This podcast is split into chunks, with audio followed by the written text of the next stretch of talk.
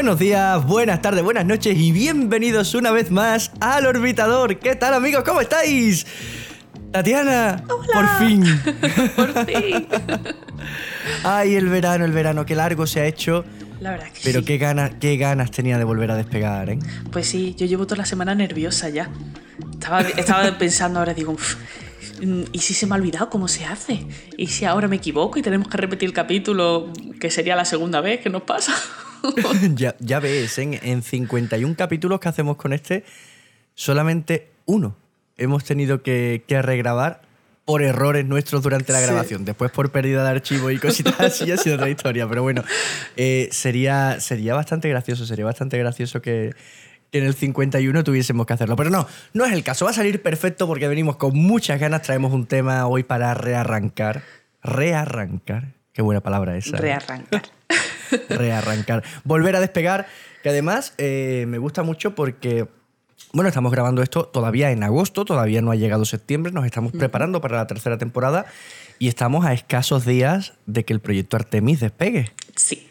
Es decir, ellos vuelven a la luna y nosotros, por supuesto, volvemos a las ondas, volvemos al podcast, volvemos a esto que tanto nos gusta y que a tanta gente se ha aficionado. Porque no sé tú, pero a mí me llegan, me siguen llegando muchos mensajes de, oye, ¿cuándo vais a volver? Oye, ¿cuándo arranca la tercera sí, temporada? Sí, sí, sí, pregunta muchísima gente y, y el otro día cuando ya avisamos por redes que volvíamos a grabar, la gente era como, wow, así que mola.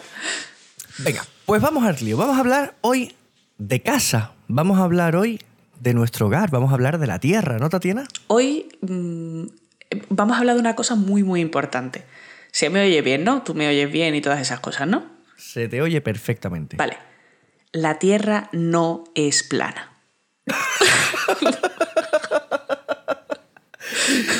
Pues bueno, queridos amigos, nos vemos la semana que viene. Muchas gracias por volver con nosotros. Mira, eh, o sea, eh, hoy vamos a hablar efectivamente de casa, vamos a hablar de la Tierra, de muchas cositas de la Tierra, pero quería empezar por aquí. Porque si esto no lo tenemos claro, ya todo lo que venga detrás eh, no va a sonar a- a- se lo está inventando, ¿vale? No, sí, no, no está mal recordarlo que este sitio es un sitio de ciencia, esta nave es una nave de ciencia. Además, la semana, Eh, creo que la semana pasada ha sido que ha habido aquí en España una reunión de terraplanistas, que, oye, Sí. se reunieron algo más de 100 personas, tampoco está mal, o sea, somos, no, somos o sea, 40 fija- millones.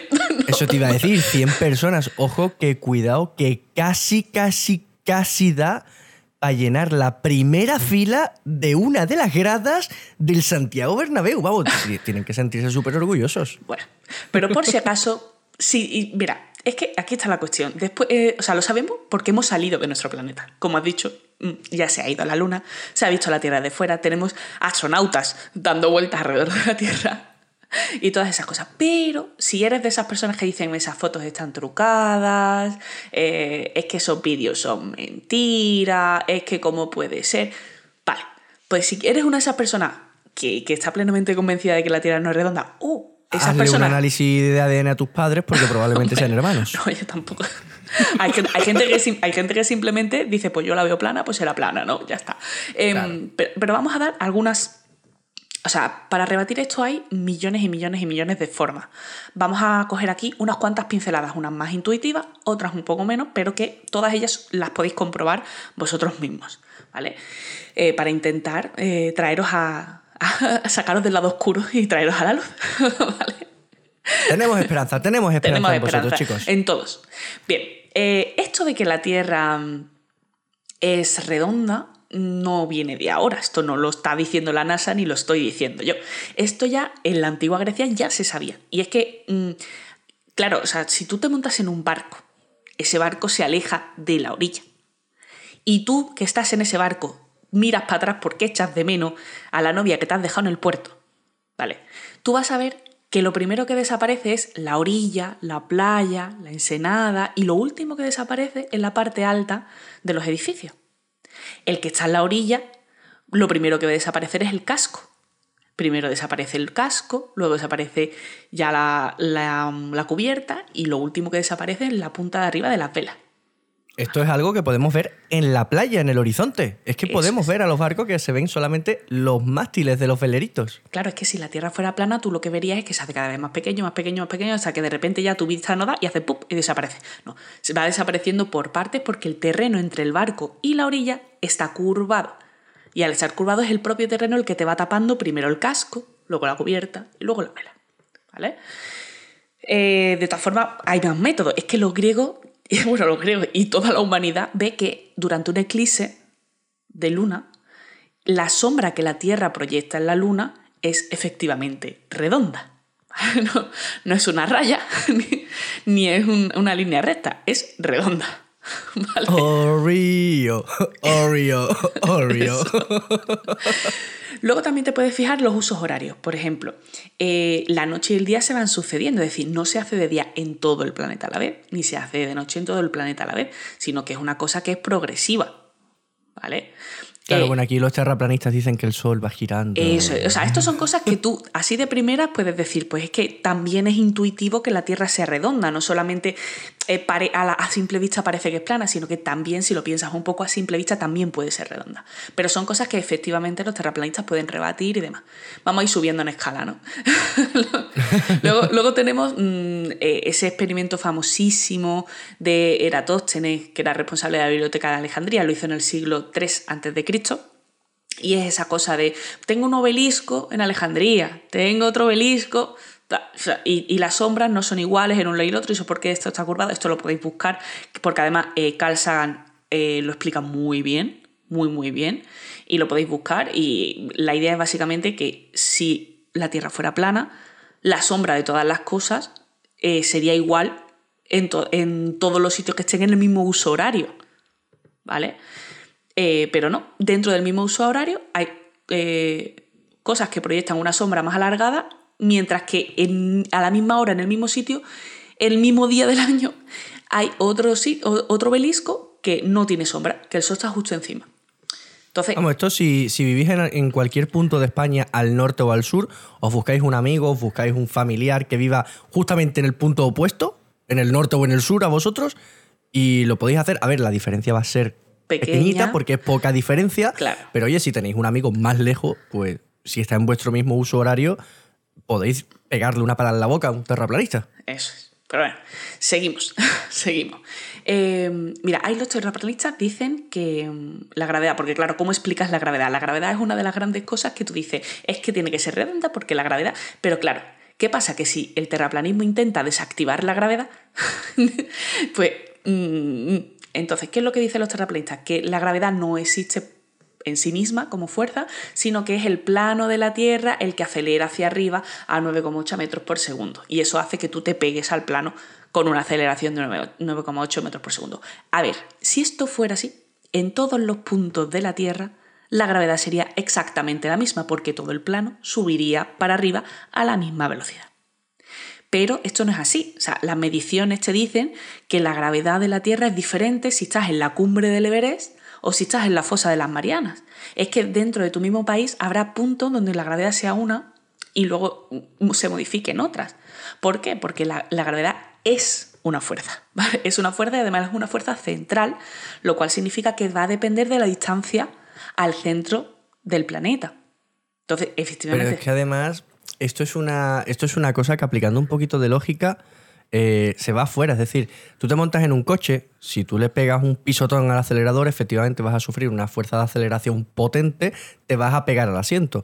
Pero en el momento que consigues una velocidad crucero, que dejas de acelerar, que te pones a una velocidad crucero, esa fuerza de aceleración ya no la sientes. Claro, pero Si siempre tenemos ahí esa gravedad, significa que la Tierra lleva acelerando sin parar desde que nació. Es decir, ¿a qué velocidad vamos? Ojo, cuidado. Eh, Claro. Piénsalo, si esto fuese así, ¿a qué velocidad nos Exacto. estaríamos moviendo ahora mismo por el universo? Claro, o sea, no, o sea, no, ¿vale? Luego también hay, hay más pruebas de que la gravedad existe, ¿vale? Que es el famosísimo experimento Cavendish, Eh, esto fue un experimento que la primera vez que se hizo fue Henry Cavendish en el siglo XVIII, pero que se ha replicado con mucha precisión y, que pues sale, el experimento sale. Básicamente lo que tú haces es poner eh, dos pilares en el suelo, ¿vale? Con dos bolas gordas en la punta. Y luego cuelgas del techo de un alambre muy muy fino una barra horizontal que en cada extremo tiene dos bolas un poco más pequeñas. Y las pones eh, a la misma altura que las bolas gordas, pero no las pegas, sino que las pones un poco separadas. Y Henry lo que hizo fue poner todo eso dentro de una caja y la caja dentro de un granero y hizo un agujerito muy pequeño y él observaba desde fuera del granero con un telescopio finito, ¿vale? ¿Por, qué? Porque de lo que se trata es de ver si las bolas gordas atraen, porque tienen más masa, tienen más gravedad, a las bolas pequeñas. ¿Vale? Claro, ¿qué pasa? Que si viene una brisa de aire y mueve el experimento, pues nada, ya, se está fastidiado, ¿no? Pero por eso lo, lo, metió dentro de una caja, dentro de un granero y al final lo que, lo que vio es que efectivamente muy poquito a poco, muy muy poquito a poco, las bolas pequeñas se van moviendo hacia las bolas grandes, es decir, que las atrae, ¿vale? Y con esto él consiguió dar la densidad de la Tierra eh, y gracias a saber la densidad de la Tierra, pues la masa de la Tierra y lo consiguió con una precisión del 1% en el eh, siglo XVIII, ¿vale? Esto, como digo, se ha, se ha hecho más veces para comprobar que, que efectivamente hay una relación entre la masa y la fuerza con la que los cuerpos atraen a otros cuerpos más pequeños, ¿no? Me estoy acordando del experimento ese que hablamos en, la segunda temporada de las ondas gravitacionales. De, también las bolitas y tal. Sí, no, es que eh, no sé si te has dado cuenta, pero la, la, física pasó por una etapa de poner bolas en palos y ver qué pasaba. Totalmente. Un poco así. Colgar palos del techo y a ver qué pasa. bueno, el caso. El caso es que, vale, todo esto está muy bien, pero vamos a cosas ya más irrebatibles. Vamos a, cosas que verdaderamente son verdaderos quebraderos de cabeza para que los terraplanistas se las puedan quitar de en medio. Por ejemplo, mm, si la Tierra fuera plana, el cielo sería el mismo, lo veas desde donde lo veas. Es decir, el cielo de Madrid sería el mismo cielo de Buenos Aires. Porque es un plano, es una cúpula, todas las estrellitas están ahí y las veríamos todas iguales. Pero no, el cielo del hemisferio norte es diferente al cielo del hemisferio sur. Entonces, esto eh, desde una tierra plana es muy difícil de explicar. Claro, según ellos es que las estrellas son puntitos o son focos que están súper cerca, que están a 10 kilómetros de altura. Claro. Bueno, el caso es que eh, esto, si piensas en una Tierra esférica, es muy fácil. Simplemente si estás en el hemisferio sur, la propia Tierra te tapa el cielo del hemisferio norte y por eso no lo ves. Y si estás en el hemisferio norte, pues la propia Tierra te tapa el cielo del hemisferio sur. ¿Vale? Eh, pero vamos allá la puntita. O sea, esto ya sí que es verdad que aquí ya mm, yo por lo menos no he encontrado, a lo mejor hay algún terraplanista que lo explica de alguna manera, pero yo no he encontrado, y es el sentido de rotación de las estrellas. En el hemisferio norte, mm, tú vas a ver que las estrellas por la noche rotan en sentido antihorario. Tú miras a la polar y efectivamente el, cielo sale por tu derecha y se pone por tu izquierda. Eso es. Van girando en sentido antihorario sobre la polar. Claro, pero si estás en el hemisferio sur, pasa al contrario. Las estrellas rotan en sentido horario. Entonces, vamos a ver, por mucho que tú pongas una tierra plana y pongas una cúpula y digas que las estrellas están muy bajitas, todo tiene que girar para el mismo lado. Porque todo está girando en el mismo sentido, claro. Claro. ¿Qué es lo que pasa? Porque la Tierra es, redonda, la Tierra gira en el mismo sentido, tanto en el hemisferio norte como en el hemisferio sur, pero claro, eso hace que en, en tu perspectiva, desde el hemisferio norte, las estrellas giren en un sentido y en el hemisferio sur giren de otro. Así que si tenéis un amiguito en el hemisferio contrario al vuestro, también podéis decir, oye, salte por la noche. ¿Hacia dónde se mueven? a ver, esto, ojo, no significa que en el hemisferio sur el sol salga por el oeste y se ponga por el este. No, significa que si tú miras a, tu cenit o a tu punto central, que en este caso sería Polaris Australis, ¿no? La estrella polar del sur, efectivamente vas a estar mirando hacia el sur. Por tanto, las estrellas van a salir por tu izquierda, que será el este y se van a poner por tu derecha, que será el oeste, el mismo sitio que en el resto de la Tierra, pero efectivamente es una cuestión de perspectiva. Eso es. Muy bien, pues después de haber hecho un recorrido por diversas sensaciones y cosas que podéis comprobar para que os creáis que la Tierra es efectivamente más, más bien redonda, más que plana, ¿vale? Vamos un poquito a hablar de cómo se forma porque esta parte, a mí, esta parte del nacimiento del sistema solar a mí me flipa, me gusta muchísimo. Un caos.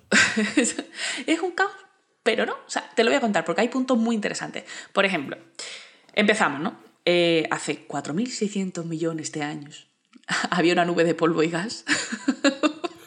Muy frío. muy frío.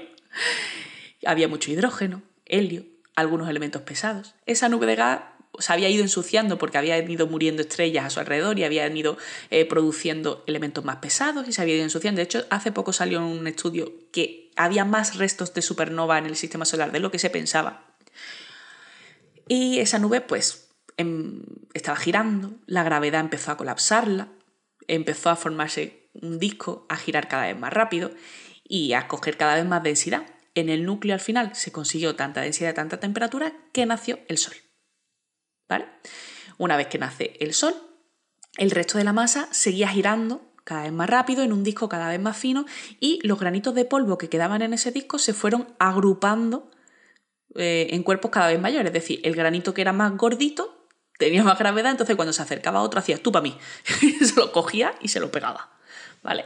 Y así poquito a poco se fueron aglomerando y formando cuerpos cada vez más grandes. ¿Qué es lo que pasa? Que eh, debido a la temperatura del Sol, los compuestos que son más volátiles, como precisamente el agua y el metano, no podían estar en la parte cerca del Sol del disco, sino que tenían que estar más a las afueras porque cerca del Sol se evaporaba. ¿vale? no, podían eh, pasar a formar estado líquido, sino que se quedaban ahí en un de estos. Y el viento solar los sopla hacia afuera del disco.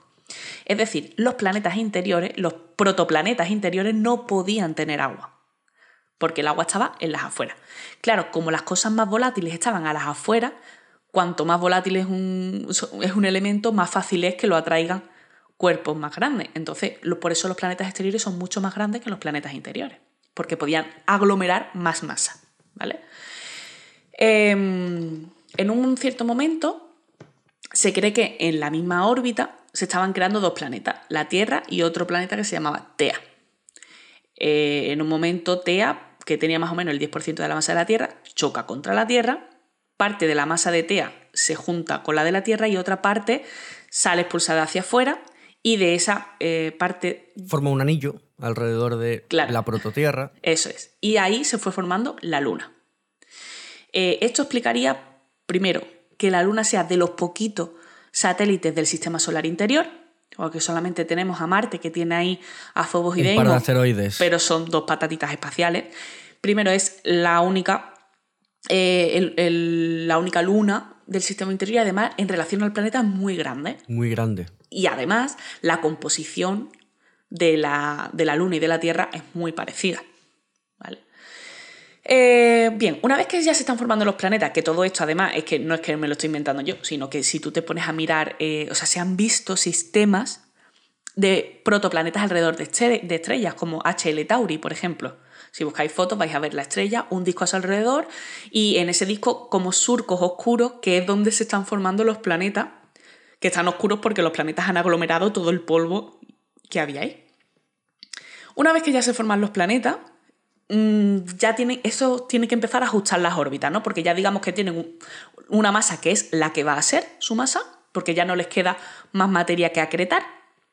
Y claro, en función de la masa, pues su, su órbita va a ser una o va a ser otra. ¿vale? Porque se van a ver atraídos de una manera o de otra por el Sol y por el resto de planetas.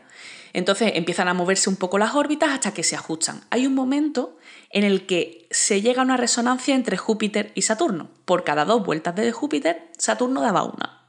Y esto provoca una cosa muy guay, que es que las órbitas de Urano y Neptuno se expanden hacia afuera.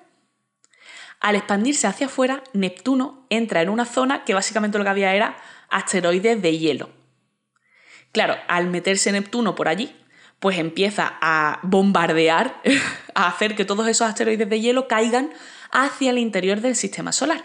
Y así es como se cree que llega el agua a la Tierra. Ya hemos dicho que no podía haber agua en la Tierra en un principio porque el agua era muy volátil y estaba a las afueras del disco, pero efectivamente allí que estaba hecho piedrecitas de hielo, cuando Neptuno se mete por allí, hace ¡pop! Eso se llama bombardeo intenso tardío, se llama. Pensad que estamos hablando de una época en la que la atmósfera de la Tierra era inexistente o extremadamente fina y mucho menos compuesta de tanto vapor de agua. Es decir, hoy en día podemos retener agua en nuestro planeta porque tenemos una atmósfera que nos protege, igual que Marte se piensa que en su día también lo pudo hacer.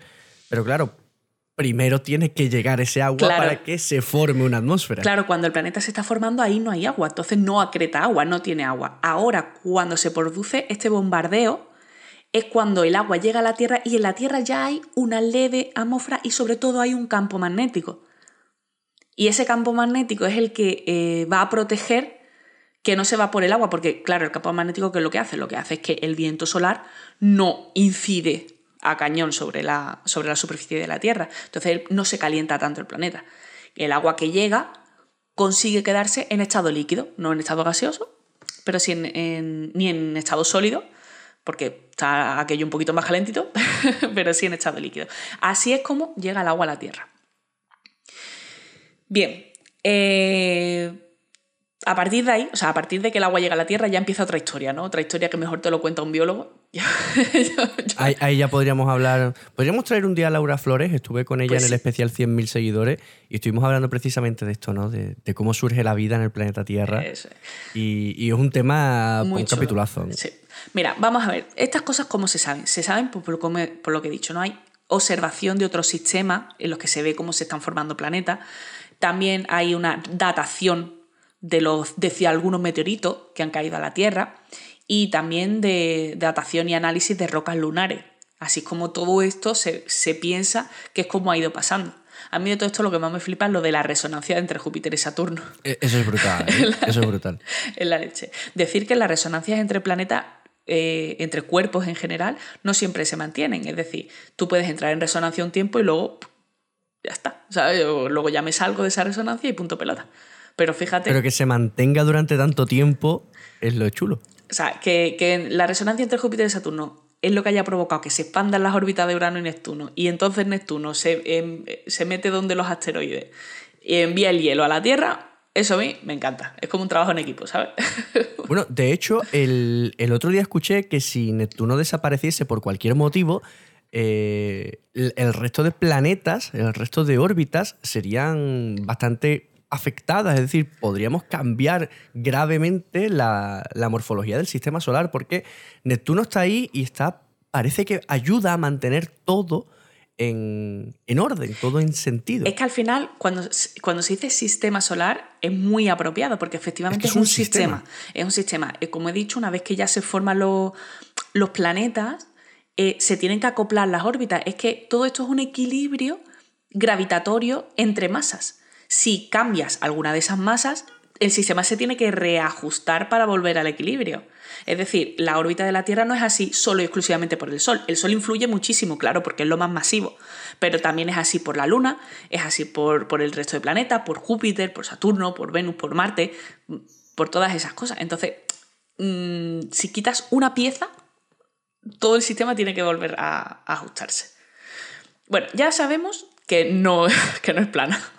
ya sabemos cómo se ha ido formando. Vamos a ver ahora un poco mmm, cuál es su estructura. Que esto es una cosa que hemos estudiado prácticamente todos en conocimiento del medio en el cole. ¿Vale? o sea, yo creo que casi todo el mundo ha visto esto alguna vez de núcleo, manto, corteza. Pero yo lo que vengo a explicaros no es eso porque eso efectivamente lo sabéis del cole. Yo lo que quiero es explicaros cómo se sabe eso.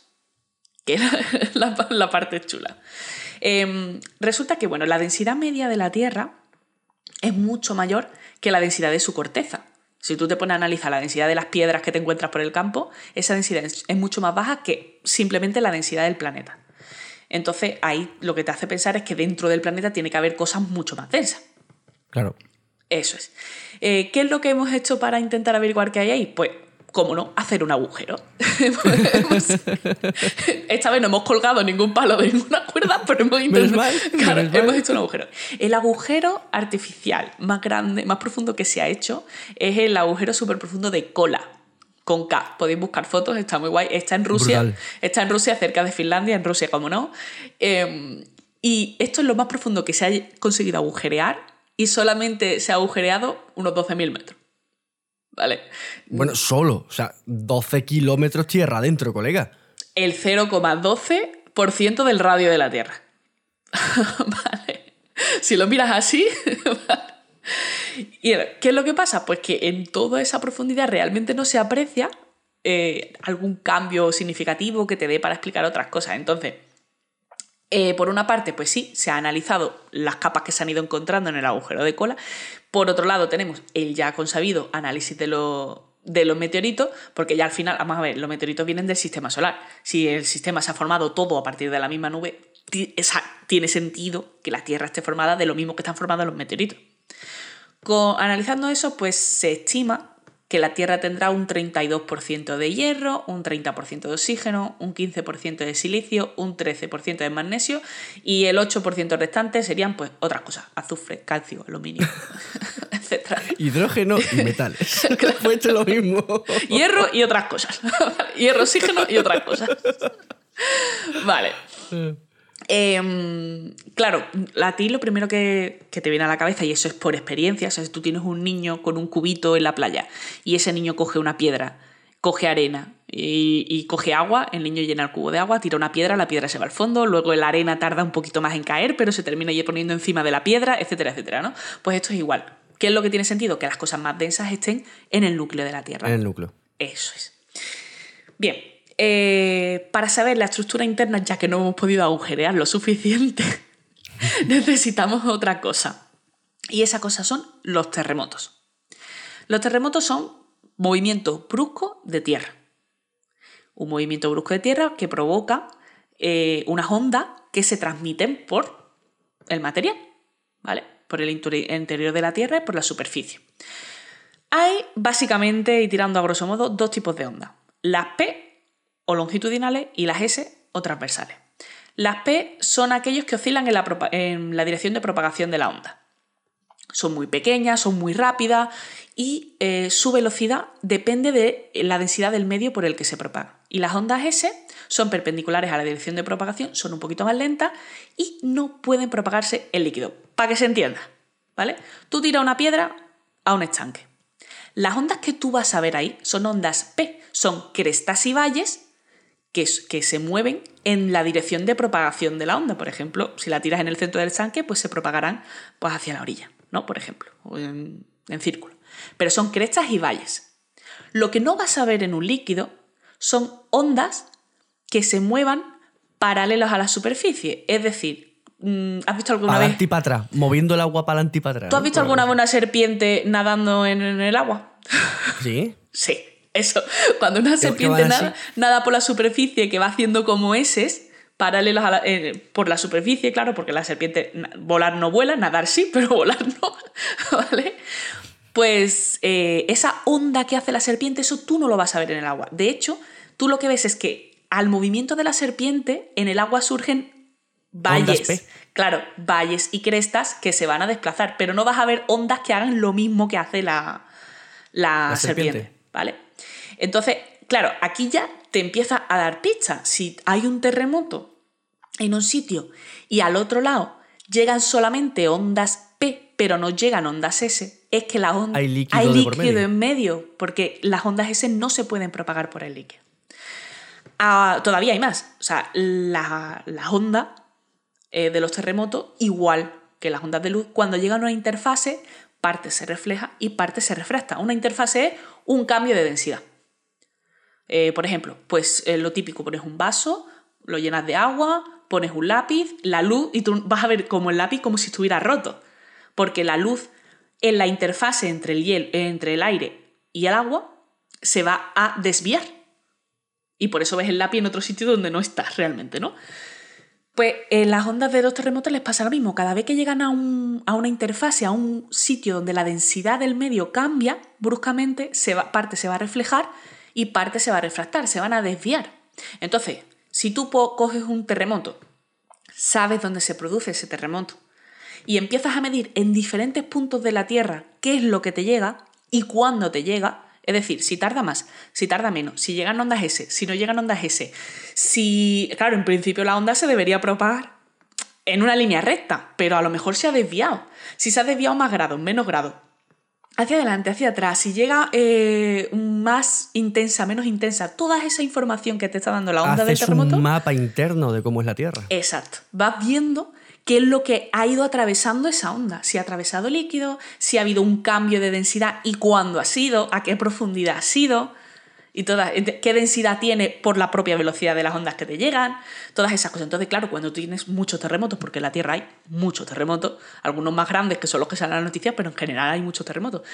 Y tienes toda esa cantidad de información, al final lo que tú dices, ¿no? Haces un mapa interno. En ese mapa interno, pues tienes un núcleo que tiene un radio de unos 3.500 kilómetros, es el 6% del volumen del planeta, más o menos, es muy denso. Es grande, ¿eh? Es claro, grande. Claro, o sea, es el 6% del volumen del planeta, pero contiene un tercio de la masa. O sea, es una cosa densísima, una cosa muy, muy densa. Está formado principalmente por hierro, algo de níquel, y se divide en núcleo interno y núcleo externo. Hay una interfase entre el núcleo interno y el núcleo externo que se llama discontinuidad de Lehmann. El núcleo interno eh, es muy curioso porque rota en la misma dirección del planeta, es sólido, ¿vale? Es una bola de hierro sólida, rota en la misma dirección del planeta, pero un poquito más rápido de lo que rota el planeta. Y tiene unos 1200 kilómetros de radio. Y el núcleo externo, ¿vale? Que es un poquito más grande, es líquido y rota en dirección contraria al planeta. Entonces, ese líquido mm, que al final es hierro fundido, que es magnético, que gira en dirección contraria al planeta y la bola densa y sólida De hierro. de hierro que gira en la dirección contraria, eso es lo que hace esa dinamo que provoca ese campo magnético que proteja a la Tierra. Es un electroimán. Es un Es un electroimán por inducción. Eso es. Luego, luego tenemos el manto, que digamos es la capa más gruesa, es el 85% del volumen, un 70% de la masa. Eh, tiene una interfase que lo separa del núcleo externo, que se llama discontinuidad de Morovicic, y está formado básicamente por óxido, óxido de silicio y magnesio. Eh, es verdad que también se suele hacer distinción entre manto interno y manto externo, lo que pasa que mm, esa separación es un poco confusa, porque no se sabe muy bien a qué profundidad está, parece que no por todas partes es igual, eh, y no se sabe también muy, muy bien ese cambio de densidad a qué se debe. ¿A qué se debe? ¿vale? Hay muchas teorías, pero mm, así que todo el mundo esté de acuerdo en una, no. Es- Complicado. Es, complicado. Pero bueno, eh, es, eh, o sea, cerca del núcleo eh, es sólido, pero el comportamiento es como plástico. Y, o sea, se deforma, pero no vuelve a su forma inicial. Y conforme avanza a la superficie, la temperatura y la presión van bajando, entonces se va volviendo cada vez más rígido y más sólido. Em, Luego tenemos ya la- por encima la corteza, que es el sitio por el que andamos nosotros, ¿vale? La capa, y, y lo, y lo que se atravesó en el agujero de... Bueno, lo que se trató de atravesar, porque no se llegó a atravesar. Claro, es que la, la corteza depende. Hay puntos donde a lo mejor tiene un espesor de 5 kilómetros y hay otros puntos donde son 70 kilómetros. ¿Dónde? Pues mm, intuitivamente te sale. ¿Dónde es más finita? En el mar. En los volcanes. En el mar. Ah, bueno, claro. Claro, en el mar, los volcanes, pero en el claro. mar es más finita y en las montañas, pues efectivamente hay más trozos de corteza. ¿vale? Eh, la transición entre el manto y la corteza no podemos decir que sea una interfase porque es muy confusa. Ahí hay como capa de, capa de manto, capa de corteza, capa de manto, capa de- y se van, Se van entremezclando. ¿no? Claro, se van entremezclando y no digamos que hay una línea exacta que tú digas aquí, ¿vale? Em, al final es que lo que está pasando es que mm, los materiales cada vez se van enfriando más y cada vez se van agrupando más hasta que van formando rocas. Claro, y la Inde- corteza después, eso, hay zonas que son más finas, hay zonas que son más gruesas, tiene Claro. grietas por donde se cuela parte del manto. Claro, los porque luego, volcanes. Todo esto hay que meterle la tectónica de placas, ¿no? que también que si una falla, que si no sé qué. Bueno, la corteza oceánica, que es la que está bajo los oceánicos, es un grosor medio de unos 7 kilómetros. Esta está en constante renovación. O sea, casi siempre hay mucho magma que aflora por las dorsales oceánicas y el agua la desplaza y la, y la, la va desgastando todo el tiempo. Entonces, eh, digamos que es nueva todo el rato. La corteza continental es más estable, tiene un grosor medio de unos 35 kilómetros y lo que hace es acumular corteza nueva que va incorporando sobre todo, hay volcanes, pero sobre todo de forma subterránea, es decir, el magma va empujando para arriba, desde abajo, ¿vale? Y aparte de eso, pues ya sabemos, tenemos las capas fluidas, la hidrosfera, que es el agua, toda la- todo, no solamente los océanos y los mares, sino lagos, aguas subterráneas, ríos, etc. Y la atmósfera. De esto mm, ya nos centramos otro día. Porque antes de que termine el capítulo, quiero dar la última, mm, el último aspecto que yo quería que habláramos hoy de nuestro planeta. Y es que, eh, no sé si lo sabes, pero la Tierra, además de ser redonda, se mueve. Ah, sí. Afortunadamente. De hecho, el 12 de abril de 1633, eh, Galileo se sentó ante el tribunal de, de la Inquisición, del Santo Oficio, porque estaba acusado de herejía debido a lo que había escrito en su libro Diálogo sobre los sistemas del mundo, ¿no? que ahí apoyaba el heliocentrismo, eh, Que el sol, o sea, que la Tierra se movía alrededor del Sol y no viceversa. Eso, y además que además no solamente la Tierra no era el centro del universo, sino que encima se movía, exponía todas las cosas que había visto a través del telescopio, etc. Total, que como lo iban a quemar vivo, le dijeron, oye, si te retractas, no te quemamos vivo. Y dijo Galileo, me parece bien. A, ver, aquí todos dirían, no, no, pues eso un científico de verdad tendría que haber dicho. Vete tú en esa. Ah, claro, o sea, vete tú en esa, ¿eh? Que quemar. Ponte tú delante de la Inquisición. Porque si te cortas el cuello, dices tú, bueno, un segundo de sufrimiento, pero te están quemando vivo. Que eso ¿sabes? O sea, es que te da tiempo. Hostia, qué bien huele, ¿qué será? Mm, Mierda, soy yo. Claro, que no, no, no, no. Bueno, el caso es que el 22 de junio de, de ese mismo año, de 1633, eh, Galileo mm, se puso de rodillas ante los inquisidores en el convento Santa María Sopra Minerva de Roma y dijo, oye, que me, re- me arrepiento de todo. lo, que lo que yo he dicho, mentira todo. La Tierra está en el centro. Aquí no, me hagáis caso. aquí no me había pasado con la hidromiel. Nada, sí, sí, nada. Eh, y cuenta la leyenda que cuando ya, porque esto le perdonaron, a, a Galileo era un señor de ochenta y pico años en este momento ya, ¿vale? Eh, le perdonaron y... Bueno, le Y- perdonaron a medias porque lo vivió- condenaron a arresto domiciliario Claro, de por vida. sí, vivió en arrestos domiciliarios, pero en, un, en una pedazo de choza que tenía... o sea, tenía campos con olivos y con no sé qué, y era súper grande y vivía allí. Que digo yo, que si yo tuviera esa casa tampoco me molestaba vivir en arrestos Ah, un- domiciliarios. un- una pandemia en una choza así Claro, no molesta. No molesta. Bueno, el caso es que dice la leyenda que tras adjurar y todavía estando arrodillado, susurró: Epur si mueve, que quiere decir, sin embargo, se mueve. Esto no está comprobado, es una leyenda, puede que sea cierto, puede que no, pero lo que sí es cierto es que efectivamente la Tierra se mueve. ¿Vale? Efectivamente. Ya, ya. Yo soy de los que piensa que no, que no lo dijo. O sea, Yo creo. ¿tú lo, tú lo dirías? n- No, ¿Te o sea, jugarías el pescuezo así? Y aparte, no. si, si lo dijo, significa que alguien lo escuchó. Claro, lo que pasa es que en esos juicios públicos, porque ahí, ahí de lo que se trataba era de aleccionar a todo el mundo.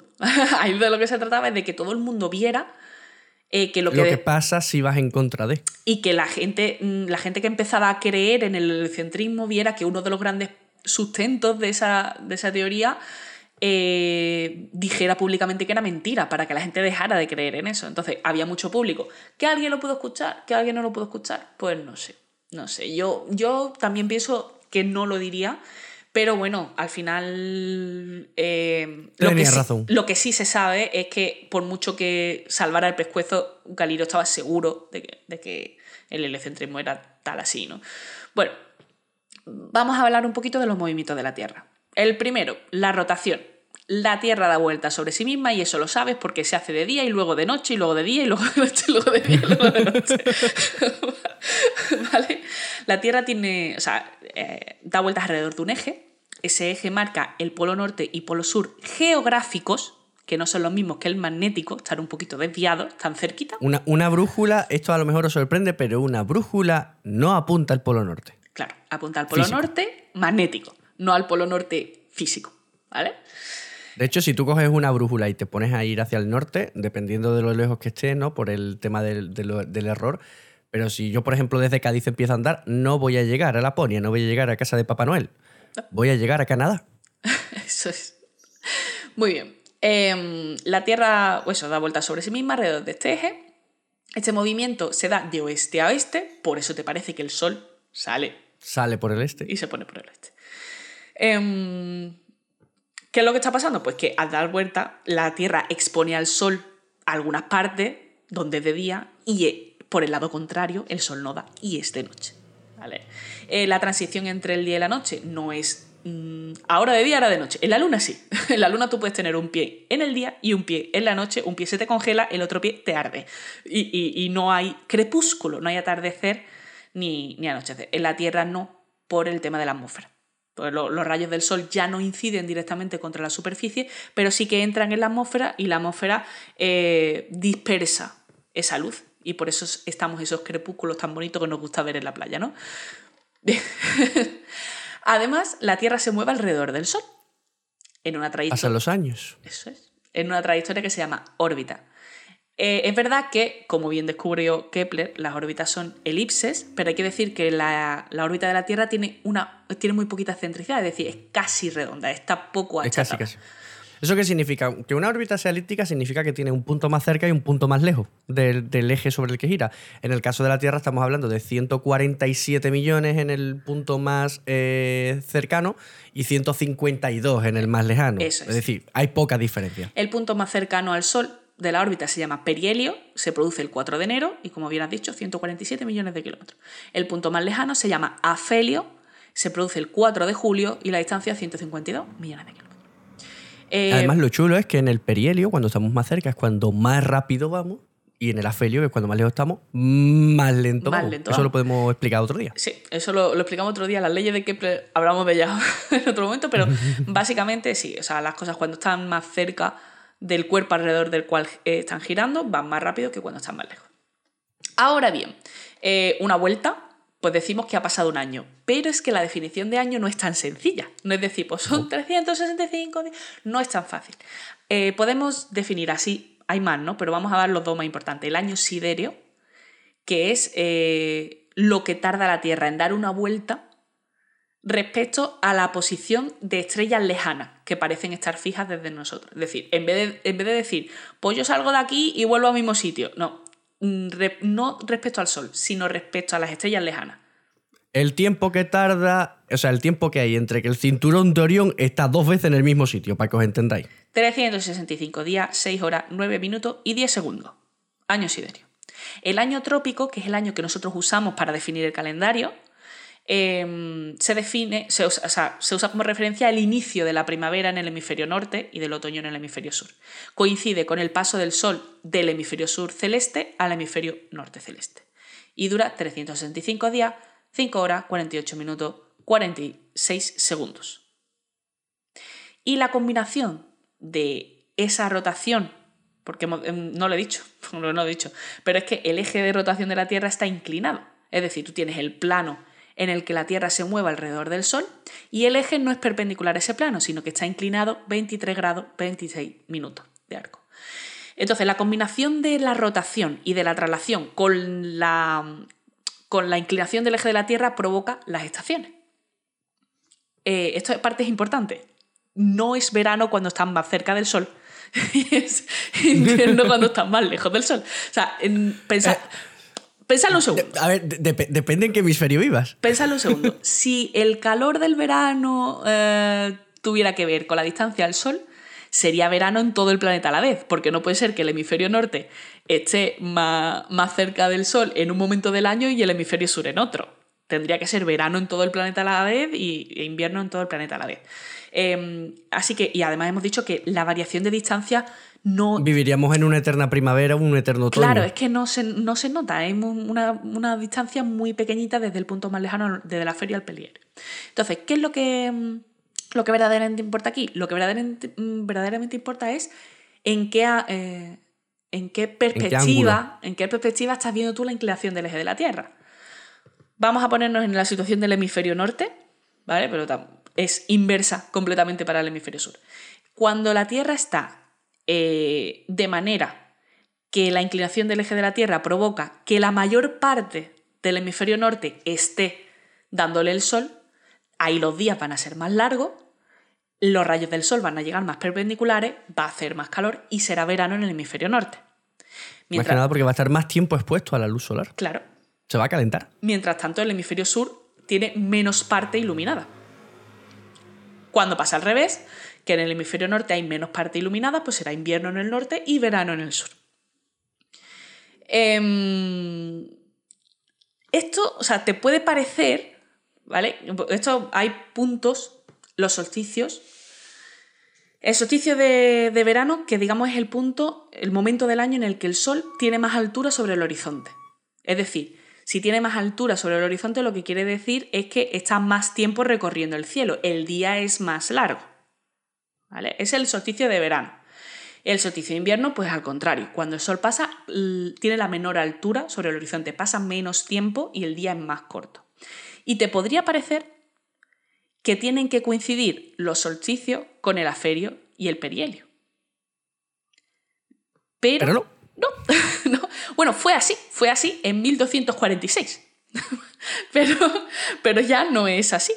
Y es que los solsticios se retrasan, se retrasan un día en el calendario cada 58 años.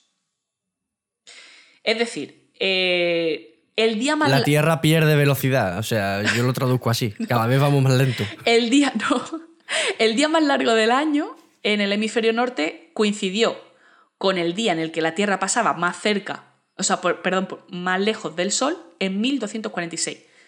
Pero en 1304 el día más largo fue un día antes de que la Tierra pasara por el afelio. Y así hemos ido retrocediendo, retrocediendo, retrocediendo hasta llegar a, ahora, ¿no? Que me parece que es el 21 o 23, ¿no? El solsticio. El 21. El 21. El 21 de, de julio, el solsticio de verano. Junio. De junio. Y el 4 de julio sigue siendo nuestra feria. Eh, ¿Por qué pasa esto? O sea, ¿por qué cada 58 años el, el solsticio se retrasa un día? Eso pasa debido al último movimiento que vamos a hablar de la Tierra, que es la precesión. Y es que, como bien No precisión. no, precesión, con E. Como hemos dicho antes, eh, el sistema solar efectivamente es un sistema. Entonces, en la Luna también tiene influencia sobre la Tierra. Además, hemos dicho que es un satélite muy grande. Eh, entonces, debido a los tirones entre el Sol y la Luna, la Tierra se bambolea como una peonza. Imaginadlo así: si tú vas al polo norte geográfico, pinchas un lápiz gigante en la, en- con la goma del lápiz, la pinchas en el suelo y lo pones vertical para arriba, vas a ver que la punta del lápiz ahora mismo apunta casi a la estrella polar. ¿Vale? Pero conforme van pasando los años, esa punta va a ir dibujando una elipse en el cielo. No siempre va a apuntar a la polar, sino que se va a ir moviendo dibujando una elipse. Y esa elipse ocurre cada 26.000 años. De hecho, los que tenemos eh, un telescopio con montura ecuatorial, que tienes el buscador de la polar y tienes que alinear la, eh, la montura con la estrella polar, esa estrella polar no hay que ponerla justo en el centro de la cruceta. Hay una serie de circulitos y tú tienes que ver en un mapa, en un calendario ese día, en qué gradaje está la polar respecto al centro, porque no, No va a es estar exacto. justamente al centro. Exacto. El caso es que es eso, ¿no? Que la Tierra se va bamboleando como si fuera una, una peonza de esta de los niños, ¿no? Cuando se empieza a caer, que empieza a dar como cabezadas, pues va haciendo eso. Lo que pasa es que el periodo son 26.000 años, ¿no? Que en, en la vida de una persona es absolutamente impresionante. O sea, no se da, no, no- no lo ves. No. Pero está ahí. El caso es que eso eh, provoca eh, una cosa que es la precesión de los equinoccios. Que es decir, los puntos donde se corta el plano de la órbita, el plano en el que la Tierra da vueltas alrededor del Sol, y el plano del ecuador, o sea, si tú coges el ecuador de la Tierra y lo expandes para, que, para imaginártelo en, en- dentro del sistema, ¿no? Esos puntos donde se cortan esos planos van cambiando, porque el, el ecuador no va a estar siempre igual orientado, sino que va bamboleándose junto con la Tierra. Y eso lo que va haciendo es que los equinoccios vayan, los equinoccios que son justo los puntos donde se cortan esos dos planos, eh, vayan ocurriendo un poco antes cada año. Como hemos dicho, un día antes cada 58 años. De hecho, podéis calcular, mm, pues yo quiero saber cuándo va a ser el solsticio de invierno dentro de 1200 años. Pues divide entre 58 y, y- y resta los días que te salgan, ¿vale?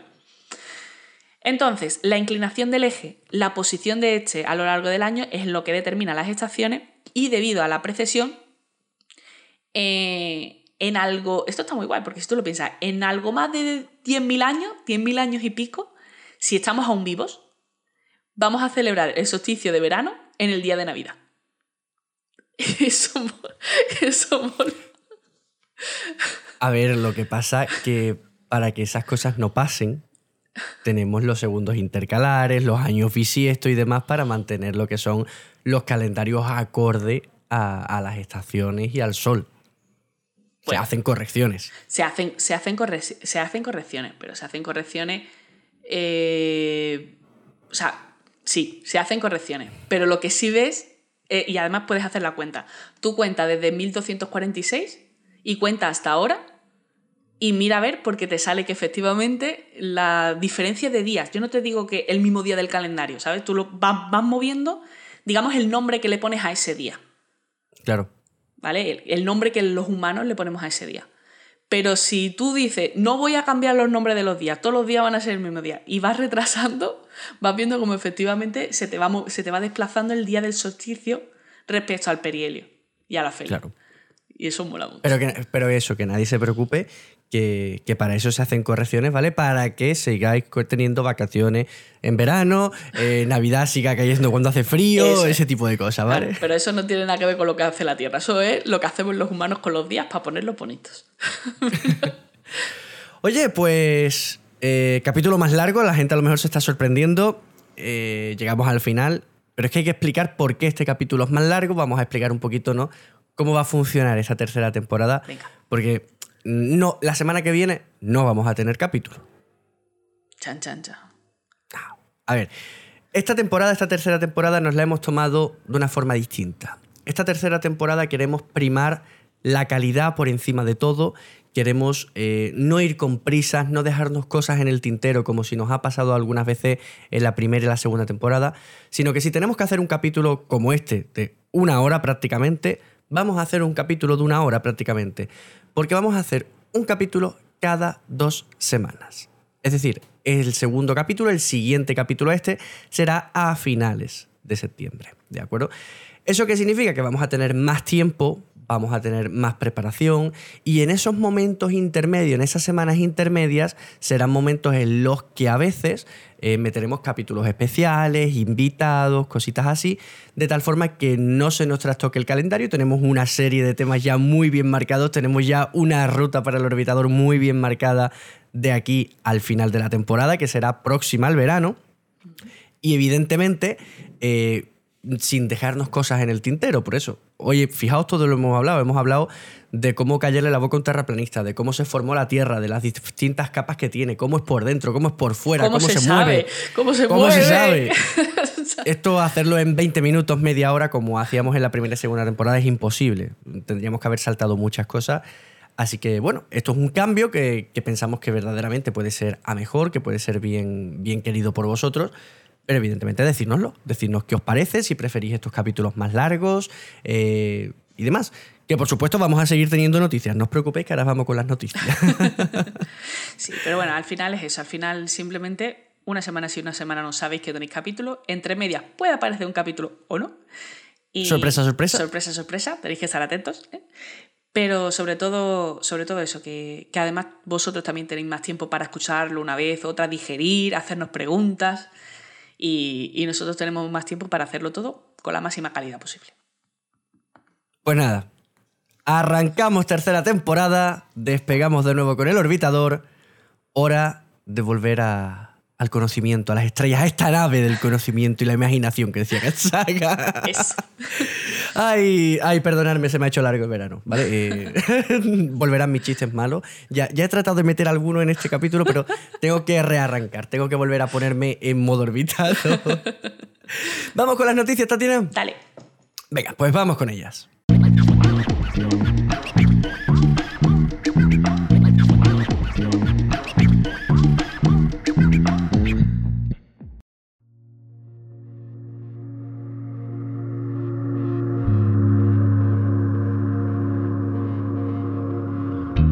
Pues vamos con las noticias de este primer capítulo de esa tercera temporada.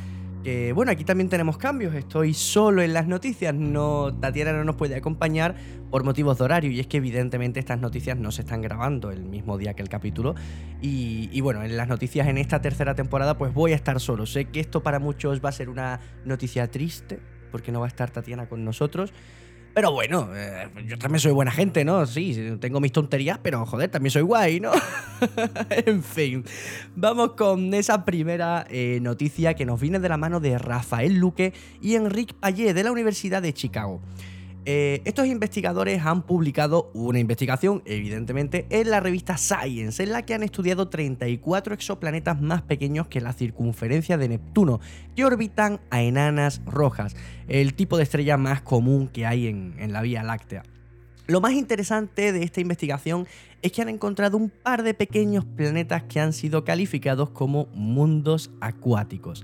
Estudiando la densidad de estos planetas a partir de su diámetro y su masa, han calculado que estos planetas contienen una gran cantidad de agua, pero que debido a que esos planetas están demasiado cerca de sus respectivas estrellas, este agua no estaría en forma de océano, como seguro ya os estáis imaginando ahí el planeta de Miller en Interstellar. No, no, no. La investigación lo que sugiere es que el agua de estos planetas debería estar mezclada con la roca, siendo probablemente planetas originalmente formados por hielo y roca mucho más lejos de su estrella y que de alguna forma han migrado hacia el interior del sistema, fundiendo por el camino el hielo y mezclando las moléculas de agua con la roca de la superficie, dando lugar a planetas con un aspecto similar al de la Luna, que recordemos que también contiene grandes cantidades de agua.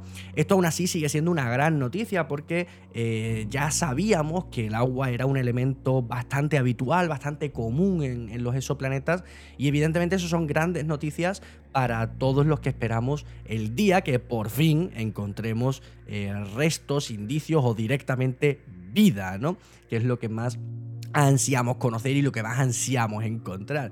Pero bueno, seguimos adelante con otra noticia también de exoplanetas. Y es que un equipo de astrónomos dirigido por la Etitia del Red de la Universidad de Lieja ha encontrado dos exoplanetas muy interesantes cerca de una pequeña enana roja cercana al Sol. Lo mejor de este sistema es que al menos uno de esos dos planetas se encuentra en la zona habitable de la estrella. El descubrimiento ha sido publicado en la revista Astronomía y Astrofísica.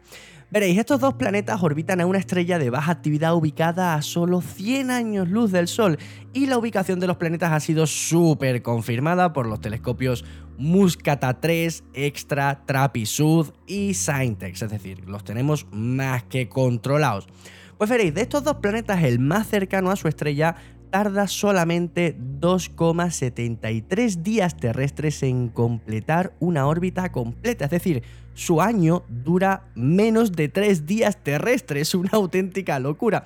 Tiene un radio de 1,32 radios terrestres perdón, y recibe 4,09 veces más radiación que la Tierra y el Sol. Es decir, imaginaos la radiación que recibimos en la, en la Tierra, pues cuatro veces más. Eso evidentemente no es bueno. Pero el segundo planeta, que es el más alejado y el que se encuentra dentro de la zona habitable, tiene un periodo orbital de 8,46 días terrestres, que sigue siendo un año pues bastante cortito, ¿no? Su radio es de 1,37 radios terrestres, es decir, estamos hablando de un planeta un poquito más grande que la Tierra, pero el flujo de radiación que recibe de su estrella es de solamente 0,96 veces el de la Tierra, es decir, recibe un poquito menos de radiación que la Tierra. Los científicos asumen que se tratan de dos supertierras con 2,3 y 2,5 masas terrestres respectivamente, es decir, estaríamos hablando de exoplanetas rocosos eh, un poquito más del doble del tamaño de, de la Tierra. LP890-9C es el planeta que se encuentra dentro de la zona habitable, pero que, ojo, nadie se vaya aquí haciendo ya películas mentales de que va a haber vida, porque veréis. Eh, como sabéis, uno de los fundamentos que buscamos para la vida es el agua, y este planeta, pese a que está dentro de la zona habitable, está demasiado cerca del límite interior, con lo cual es muy poco probable que exista agua en estado líquido en ese planeta. De hecho, los eh, científicos lo que asumen es que eh, estando tan cerca el efecto invernadero sería descontrolado y se evaporaría todo el agua en su superficie. De hecho, según los propios investigadores, definitivamente este sería un gran objetivo para estudios espectroscópicos del telescopio espacial James Webb, porque como sabéis, eh, tiene una serie de sensores, tiene unos espectroscopios capaz de ver con detalle la composición de la atmósfera de ese planeta y ver si podría existir vapor de agua en, en dicho planeta. Y vamos a terminar con una noticia mucho más cercana y es que la pasada noche del 5 de septiembre se registró una enorme eyección de masa coronaria en el Sol que impactó de lleno en la sonda solar Parker. Eh, una eyección es una erupción solar, una tormenta solar, y esta afortunadamente no iba en dirección a la Tierra, sino que iba en dirección hacia Venus. Y en ese momento la sonda Parker estaba orbitando Venus porque precisamente el día anterior, el día 4, había hecho una asistencia gravitacional para acercarse más al Sol durante los próximos meses. Pues evidentemente nuestra pequeña sonda recibió el impacto directo de esta erupción solar. Evidentemente, la mayoría de naves espaciales no sobrevivirían a un evento así, pero la Parker, joder, la Parker está especialmente diseñada para resistir estos ataques y encima sacar datos de ellos, así que bien por la Parker. La información que ha recopilado es de vital importancia para los científicos porque evidentemente les va a ayudar a categorizar mejor cómo son las erupciones solares y comprender mejor el, el comportamiento del Sol y cómo afecta a su entorno espacial. ¿Qué? No lo he hecho tan mal, ¿no? Pese a que no esté Tatiana, no, no he metido la pata, lo he hecho bien, lo he hecho entretenido, ¿no? Yo, yo creo que sí, ¿no? Yo creo que sí. Espero que sí. Que además esta tercera temporada estamos buscando un poquito más de calidad. No sé si se aprecia en el audio, que bueno, he estado haciendo un poquito los deberes para mejorar un poquito la, la edición de estos capítulos y que se escuche un poquito mejor. Próximo capítulo, semana que viene. No, ya lo hemos explicado. Próximo capítulo dentro de dos semanas. Vamos a estar una semana sí, una semana no. Una semana sí, una semana no. Lo que sí que os adelanto es que el próximo capítulo es de esos que nos gustan. De esos capítulos que dices, ¡Buaf! aquí, aquí hay chicha, aquí hay caña, así que de verdad no os lo perdáis. Aprovechar el tiempo y escucharos la segunda temporada, la primera temporada, algún capítulo que se os quedó ahí a medio escuchar, o si acabáis de llegar, pues oye, tenéis la primera y la segunda temporada, creo que son 51 capítulos los que tenéis disponibles ahí para iros poniendo al día porque vamos a partir, y eso sí ya os lo digo, en el próximo capítulo vamos a ya estar mencionando cositas que hemos explicado y que hemos hablado en capítulos anteriores. Así que chicos, chicas, haced los deberes, venid con ganas, esto ya por fin ha arrancado y no tenemos freno hasta que llegue el verano. Bueno, a lo mejor quizás unas pequeñas vacaciones de Navidad, pero eso ya se verá. Chicos, chicas, me despido. Muchísimas gracias por estar aquí, por acompañarnos un día más. Ya sabéis que estamos deseando recibir vuestros mensajes, vuestros comentarios, vuestros correos. Así que hacednos llegar todo lo que queráis. Mientras tanto y hasta entonces, desde control de misión, corto y cierro.